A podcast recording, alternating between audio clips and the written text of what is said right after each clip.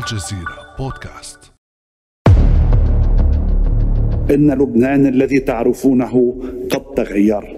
نعم بلد الأرز قد تغير. المنارة المشرقة انطفأت والمرفأ الذي كان يعتبر باب الشرق انفجر والمطار الذي يعتبر منصة للطلاق تنطفئ فيه الأنوار لعدم وجود المحروقات.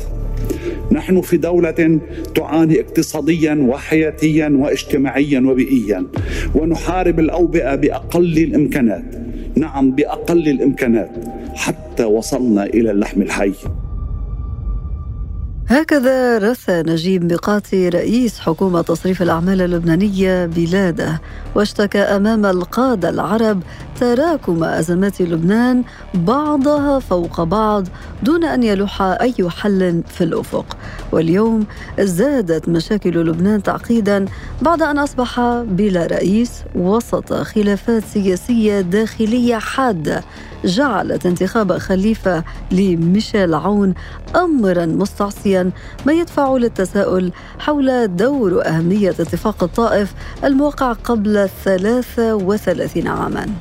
هل كان مجرد اتفاق خارجي على تقاسم النفوذ داخل لبنان؟ وما مدى ارتباط الحل في لبنان بالأزمات الأخرى في المنطقة؟ وهل بات لبنان اليوم بحاجة إلى إعادة تأسيس جمهورية ثالثة؟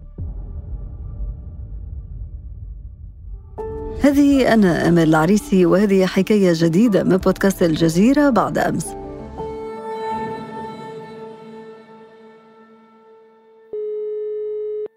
ينضم إلينا من لبنان الدكتور أيمن عمر مدير مركز إشراق للدراسات. أهلا وسهلا بك دكتور أيمن. أهلا بحضرتك وبالمستمعين الكرام. بداية دكتور أيمن لنعود إلى الماضي قليلا. حدثنا عن جذور التأسيس تأسيس لبنان كدولة وكيان مستقل عام 1943 إذا أردنا أن نستذكر تاريخ لبنان لابد من إرجاع التاريخ إلى عام 1920 ودولة لبنان الكبير. آه، لم تظهر كلمة لبنان إلى في القاموس السياسي إلا منذ هذا التاريخ. الانتداب الفرنسي حين ذاك أنشأ دولة وكان الهدف هو آه، الحفاظ على الوجود المسيحي وهو وجود غني في المشرق العربي. لذلك تم إنشاء دولة لبنان الكبير ضمن حدود جغرافية ضيقة تجمع آه، فريق ديموغرافي معين ذو صبغة مذهبية وطائفية معينة. تم وضع الدستور ذاك وهو دستور الانتداب وأعطى صلاحيات مطلقة لهذا الفريق في حكم ذاته. لذلك وهذا كان ناتجا عن اتفاقيات سايكس بيكو لذلك عند الاستقلال في العام 1943 وهي الجمهورية الأولى آه، إذا عدنا إلى دستور 1943 نجد أن هذا الدستور مقتبس تقريبا بمعظمه من دستور 1920 الذي يعطي صلاحيات معينة لفريق سياسي معين. لم يلاحظ دستور 1943 هذا التنوع في لبنان الجديد في الجمهورية الأولى التي أضافت إلى مساحتها الجغرافية مناطق ساحلية كانت تعرف سابقا بمناطق الشام وإلى آخره والتي هي ذات صبغه آه، ديموغرافية وطائفية معينة فأصبح لبنان مذ ذاك خليطا آه، متنوعا آه، وكيانا يجمع هذا الغنى والتنوع في المشرق العربي. طيب دكتور أيمن جميلة هذه اللمحة التاريخية عن تأسيس لبنان، لكن خلينا نوضح لماذا تسمى تلك المرحلة بالجمهورية الأولى وما الذي ميزها سياسيا واقتصاديا. طبعا هي الجمهورية الأولى لأن هذه الدولة المستحدثة ضمت مناطق جغرافية معينة وقد وضع الدستور لأول مرة الذي يضم هذا الخليط من التنوع الديموغرافي ولكن هذا الدستور أول من صاغه هو آه، لبناني آه، لم يعد الانتداب اليد به وهو ميشيل شيحة. ولكن ميشيل شيحة آه، نقل التجربة التي درسها في فرنسا ونقل معظم بنود الدستور اللبناني آه، من الدستور الفرنسي والذي هو نظام رئاسي. لذلك الجمهورية الأولى كانت تقريبا آه، نظاما شبه آه، رئاسيا. قاد هذه الجمهورية بما يعرف بالمارونية السياسية وكان الدستور بمعظمه آه، بمعظم بنوده يعطي هذه الصلاحيات. لهذا النظام الرئاسي دون مراعاة الخصوصية الجديدة التي تميزت بها الجمهورية الأولى. لذلك كان رئيس الجمهورية يتمتع بصلاحيات مطلقة. آه، هذا هذا الأمر أدى إلى خلق تناقضات كبيرة في الداخل اللبناني في عدم مراعاة مراعاة وجود الأطراف الأخرى بدأ لبنان منذ تأسيسه آه، الأطراف اللبنانية الدخول في لعبة المحاور. تجلى ذلك في العام 1958 بما يعرف ثورة شمعون حيث انقسم اللبنانيون ما بين فريق مؤيد إلى الرأسمالية الغربية إلى حلف بغداد آه، والتي بقيادة الفريق المسيحي آه، رئيس الجمهورية والفريق الآخر انحاز إلى بما يعرف الاشتراكية بقيادة اليسار وبقيادة المسلمين، لذلك بدأ الصراع الحقيقي في لبنان منذ ذاك حتى أن ثورة شمعون يمكن اعتبارها آه، حرب ميني حرب حرب أهلية مصغرة. ولكن في فترة الستينيات انتقل لبنان إلى حالة من الازدهار التي لم يشهد لها مثيل في التاريخ. لبنان أصبح يطلق عليه وصف مهم جدا وهو وهي وهو سويسرا الشرق لميزتين أساسيتين. الميزة الأولى وهو القطاع السياحي. لبنان جميل ببره وبحره. آه، وهنا أدعوكم إلى زيارته لأنه لبنان عن جد جميل جدا أكيد جدا. لا شك في ذلك. نعم, نعم. كانت آه، تسمى بسويسرا الشرق. نعم سويسرا الشرق بسبب جمالية جغرافيته الطبيعية وأيضا بسبب قطاعه المصرفي وقانون السرية المصرفية الذي استطاع أن يستقطب الأموال الهاربة من الدول العربية المحيطة بسبب التأميم والانقلابات. هذا أعطى للبنان خصوصية آه، جعلته مزدهرا بتلك الفترة بالإضافة إلى إنشاء مؤسسات رقابية آه، تؤسس لبناء دولة آه، حقيقية. هذا ميز الجمهورية الأولى. ولكن في السبعينيات شهدت لبنان مرحلة آه، انزلقت فيها البلاد إلى حرب أهلية مدمرة أنهاها اتفاق الطائف. فكيف وصلت البلاد إلى تلك المرحلة؟ يمكن اعتبار آه، بما يعرف بأيلول الأسود 1971 عندما طرد عندما تم طرد منظمة التحرير الفلسطينية من الأردن ودخولها إلى الأراضي اللبنانية يمكن اعتبار تلك المحطة هي المفصلية في بدء تاريخ الحرب اللبنانية رغم أنه يؤرخ ب 25 نيسان 1975 وما يعرف ببسطة عين الرمانة. عندما دخلت منظمة التحرير إلى لبنان أصبح لبنان في عين العاصفة أصبح لبنان ساحة حقيقية للصراع العربي الإسرائيلي آنذاك والتي كانت تقام على أرضه. تفجر الخلاف داخليا أيضا بين الفريقين بين فريق يميني مسيحي متطرف انحاز للأسف في بعض منه إلى الجانب الإسرائيلي وصاغ علاقات معه حتى وقع اتفاقية في ايار 1983 والفريق المسلم انحاز إلى منظمة التحرير الفلسطينية أصبح في لبنان هناك فريقان يمتلكان الأسلحة وكان هناك قرار دولي أيضا تقوده الولايات المتحدة بنشوء حرب أهلية أهلية آه، تحت عنوان محاربة منظمة التحرير الفلسطينية. في عام 1987 آه، أصبح هناك حكومتين في لبنان، حكومة مسيحية يقودها عون وحكومة مسلمة يقودها سليم الحاص. آه، قاد ميشيل عون حرب بما يسمى حرب التحرير حرب مدمرة. أيضا أضافت إلى الحرب الأهلية مزيدا من التدمار والقتلى والهي هذه الحرب سرعت برأيي من التمهيد لنشوء ولإيجاد اتفاق الطائف. طيب هذا الاتفاق الذي تم عام 1989 شكل مرحلة جديدة في حياة لبنان سماها البعض بالجمهورية الثانية، لنستمع في هذا السياق إلى ما قاله رئيس الوزراء اللبناني السابق فؤاد السنيورة حول هذا الاتفاق. ليس فقط أهميته بأنه أنهى الحرب اللبنانية التي كانت قد استطالت إلى حد حوالي 15 عاما متواصلة ولكن أنه وضع الأسس من أجل هذا العيش المشترك وتنظيمه وإعداده من أجل أن يكون لبنان نموذجا تحدثنا عن هذا الاتفاق دكتور أيمن ما هي أبرز وأكثر بنوده جدلا في لبنان؟ هذا الاتفاق كما هو معلوم حدث وقع في مدينة الطائف في المملكة العربية السعودية التي كانت هي الراعي الأساسي له بالإضافة إلى المغرب والجزائر بما يعرف باللجنة الثلاثية. آه، هذا الاتفاق أحدث نقلة نوعية آه، في تاريخ الكيان اللبناني وأسس لمرحلة بناء الدولة للانتقال من لبنان الكيان لبنان المذاهب والطوائف لبنان الاقتتال إلى آه، لبنان الدولة. هناك بنود وإصلاحات عديدة دعا إليها اتفاق الطائف. اولا اتفاق الطائف ارثى ارثى دستوريا المناصفة ما بين المسلمين والمسيحيين وذلك للحفاظ أعيد وأكرر على الوجود المسيحي في لبنان. اتفاق 1943 لم ينادي بالمناصفة. اتفاق الطائف دعا إلى المناصفة حرفيا. اتفاق الطائف دعا إلى إلغاء الطائفية السياسية. بمعنى أن يستلم ويتبوأ المراكز الإدارية في الدولة وفي المؤسسات من هم أصحاب الاختصاص والكفاءة إلا فيما خص الفئة الأولى وظائف الفئة الأولى وما يعادلها بالمؤسسات العسكرية وغيرها. وأيضا ذلك للتمسك بأن المسيحيين عنصر أساسي في قيادة وإدارة البلاد.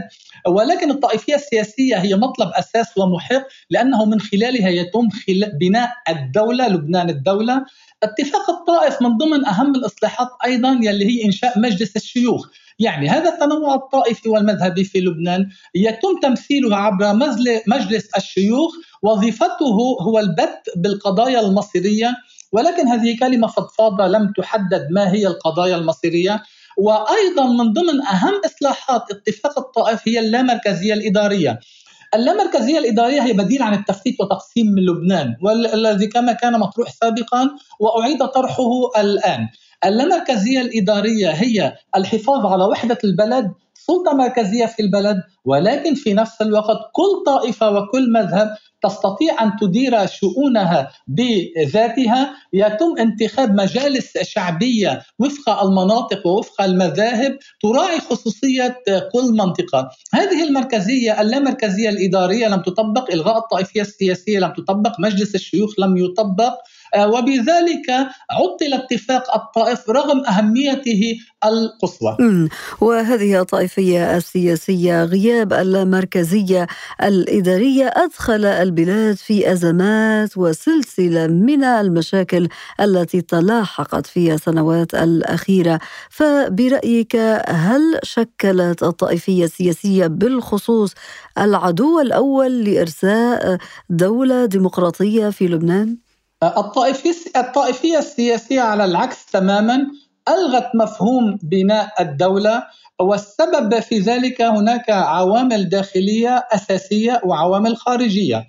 العامل الداخلي العامل الخارجي الأساسي وهو وجود النظام السوري أو الدولة السورية في لبنان والتي هي مسكت بالجانب بالملف الأمني والسياسي والتي كانت هي الحاكم المطلق. والعناصر الداخلية مرتبطة بمسألة أساسية حدثت وهي أن أمراء الحرب أمراء الطوائف آنذاك هم كانوا أيضا أبطال في جزء منهم اتفاق الطائف، لذلك هم تبوأوا المراكز الأساسية في الدولة في الإدارات العامة، من كان يقف على الحاجز في الحرب الأهلية ليقتل على الهوية أصبح يتبوأ مركزا اساسيا تشكلت شبكة من المحاسيب التابعة للاحزاب أحزاب الحرب أمراء الحرب هم أصبحوا من يشكلون القاعدة الأساسية في الإدارات العامة وفي مؤسسات الدولة، شكلوا الدولة العميقة داخل الدولة اللبنانية، شكلوا منظومة الفساد التي أوصلت ما أوصلت إليه من انهيار مالي واقتصادي، جعلت الأزمة اللبنانية تصنف من ضمن اسوء ثلاث أزمات منذ القرن منتصف القرن التاسع عشر. دكتور أيمن هل يمكن القول بناء على كل ما قدمته من معطيات أن اتفاق الطائف كان مضرا بلبنان؟ على العكس تماما. الاتفاق الطائف كاتفاق لم يضر بلبنان بل هو قام بخدمة لبنان. هناك إنجازات عديدة سنأتي على ذكرها لاحقا. تحققت بسبب ولكن عدم تطبيق بنود مهمة فيه هو ما لم يتحقق. نعم أعتقد أن الوجود السوري في لبنان لعب دورا أساسيا في ذلك. أصبح هو ضابط الإيقاع الأساسي هو المتحكم والمهيمن على كل مفاصل السياسة في لبنان صغيرها وكبيرها. أصبح متحكم أيضا حتى في الإدارات العامة. يعز من يشاء ويذل من يشاء. تحالف مع أمراء الطوائف والحرب. وهذا الذي أضر بعدم تطبيق اتفاق الطائف. الوجود السوري كان طردية له بسبب موقفه من حرب الخليج وعاصفة الصحراء والموقف الذي اتخذه إلى جانب الولايات المتحدة. لذلك كان وجودا شرعيا دوليا سمح له بأن يتحكم بلبنان بهذه الطريقة. بما أن هذا العائق الأبرز الذي تراه فيما يتعلق بتطبيق بنود الطائف وهو العامل السوري الذي وصفته بأنه ضابط الايقاع في لبنان في تلك الفترة اليوم يمر 33 عاما على توقيع هذا الاتفاق. وهذا الاتفاق وافق عليه الكل يومها باستثناء قلة قليلة من بينهم ميشيل عون. لنستمع. بين ما صنعوه النواب بالطائف وبين الرؤية تبعي أنا في فرق 180 درجة. كل واحد باتجاه أنا قدام قرار ما باخده إلا ما الشعب. هيدا بالنسبة لي رهاني. أنا مواطن عسكري رئيس حكومة. دكتور أيمن ما الذي حققه اتفاق الطائف للبنان وللبنانيين؟ حقق اتفاق الطائف إنجازات كبيرة وهامة جدا على المستوى الوطني ناهيك عن أنه ساعد في وقف الحرب الأهلية قام بتوحيد البلاد التي كانت مفتتة ومقسمة ما بين شرقية وغربية وتعريفات أخرى تحت سلطة مركزية واحدة. أصبح لبنان ذات سيادة مطلقة. وقام بتوحيد أيضا الجيش اللبناني الذي أيضا كان منقسما ضمن الانقسامات السائدة آنذاك. وهذا يوحد الأمن آه، الجيش اللبناني والمؤسسات الأمنية أصبحت جميعها تحت سلطة الشرعية. أيضا اتفاق الطائف مهد لإجراء انتخابات نيابية في العام 1992 والتي كانت اخرها في العام 1973 مما سمح بإعادة تشكيل السلطات الدستورية من جديد فأصبح هناك سلطات أساسية ساعدت هذه السلطات في عودة الانتظام العام إلى كل مؤسسات الدولة منها الأمنية والاقتصادية والإنتاجية والاجتماعية وغيرها. اتفاق الطائف ساهم آه، عبر الوكيل السعودي الذي كان هو مسؤولا عن الملف الاقتصادي في لبنان عبر الرئيس الشهيد رفيق الحريري. في إعادة إعمار ما دمرته الحرب تحت عنوان آنذاك الإنماء والإعبار. الإعمار تم استقطاب وجذب الرساميل الأجنبية والاستثمارات الأجنبية أصبحنا نرى السياح العرب من جديد في لبنان بعد اتفاق الطائف بالإضافة إلى السياح الأجانب مما ساهم في زيادة الناتج المحلي أيضا وتحقيق نمو اقتصادي بمعدلات مقبولة جدا بالإضافة أن اتفاق الطائف وما تلاه خلال الحرب تدهورت الليرة اللبنانية بأكثر من 27 ضعفا زاد الدولار أكثر من 27 ضعفا. اتفاق الطائف وما يلاه ساهم في تحقيق نوع من الاستقرار النقدي طيب ولكن أين المشكلة في هذا الاتفاق؟ لماذا تطاله الكثير من الانتقادات؟ لا شك أن اتفاق الطائف كغيره هو من صنع البشر ودائما أي آه، صنع للبشر لا يعني يحتوي النقائص والعيوب. بالإضافة أن التجربة التاريخية دائما تكشف الخلل الدائم في أي اتفاقية في أي دستور. أي دستور في العالم دائما بحاجة إلى تعديلات. اتفاق الطائف حمل تناقضات حمل بعض السلبيات. نأتي على سبيل الذكر المثال وليس الإجمال. مثلا أن رئيس الجمهورية آه، ليس هناك من مهلة محددة للقيام باستشارات تكليف رئيس للحكومة آه، من أجل إعادة انتظام السلطة الإجرائية، السلطة التنفيذية، آه، يعطي المجال واسعا لرئيس الجمهورية، أيضا رئيس الحكومة عند تأليفه للحكومة عند تكليفه وتأليفه للحكومة أيضا لم يحدد مدة زمنية له، لذلك نجد أنها قد تتخذ في بعض الأوقات عشرة أشهر وتسعة أشهر وقد تطول عن السنة. أيضا في حال الشغور الرئاسي كما حدث حدث في عام 2014 في العام 2016 ويحدث الآن أيضا لم يضع الحلول البديلة في حالة الشغور الرئاسي يعني مسموح الشغور الرئاسي. هذه لابد من إعادة آه، تعديلها ضمن اتفاق جديد وهنا أنا أدعو إلى طائف اثنين. لابد من طائف اثنين يكون طائف واحد هو المرتكز والقيام بالتعديلات المطلوبة. قبل المرور آه، للحديث عن الحلول طائف اثنين أو هناك من يتحدث أصلا عن جمهورية ثالثة دكتور أيمن هناك من يقول لك أنه المشكلة ليست فقط في هذا الاتفاق أو في المشاكل الداخلية للبنان وإنما هي مرتبطة بأزمات بقية المنطقة خاصة منها سوريا والعراق واليمن. للأسف لم يعتد اللبنانيون أن يقوموا بحل أزماتهم بأنفسهم بل على العكس تماما تاريخيا. ومنذ كما ذكرت ثورة شمعون ربط اللبنانيون أنفسهم بلعبة الصراعات والمحاور وأعتقد أن السبب في ذلك الأساسي موضوع الأقليات. آه، لبنان يضم أقليات مختلفة. دائما الأقليات تسعى إلى حماية وجودها ومكتسباتها عبر الالتجاء إلى قوى خارجية وخاصة قوى كبرى.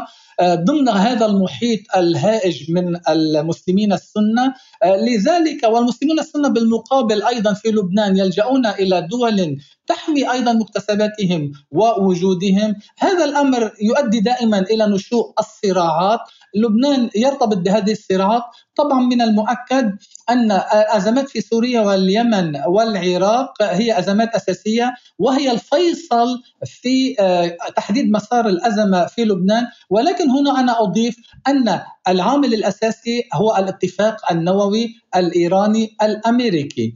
آه، طبعا إذا ما تم هذا الاتفاق تحل مشاكل المنطقة وضمن لبنان. ولكن السؤال الذي يطرح هنا آه، في حال هذا الاتفاق هل يعطى لبنان كجائزة ترضيه إلى فريق سياسي وبالتالي يكون الطائف أمام مهب الريح؟ ونذهب إلى نظام بديل وإلى جمهوريه ثالثه؟ بالضبط هذا هو سؤال المطروح اليوم في لبنان والحقيقة أنه طرح منذ أكثر من خمس أو ست سنوات دكتور أيمن هل لبنان بحاجة إلى جمهورية ثالثة آه، تعديل طائف أو طائف اثنين كما قلت دكتور يعني أن البلاد متجهة إلى هذه الجمهورية الثالثة باعتبار انه الجمهورية الأولى حصلت في تأسيس دولة لبنان الكبير وثانيه من خلال اتفاق الطائف الذي أوقف كما ذكرنا الحرب الأهلية. نعم.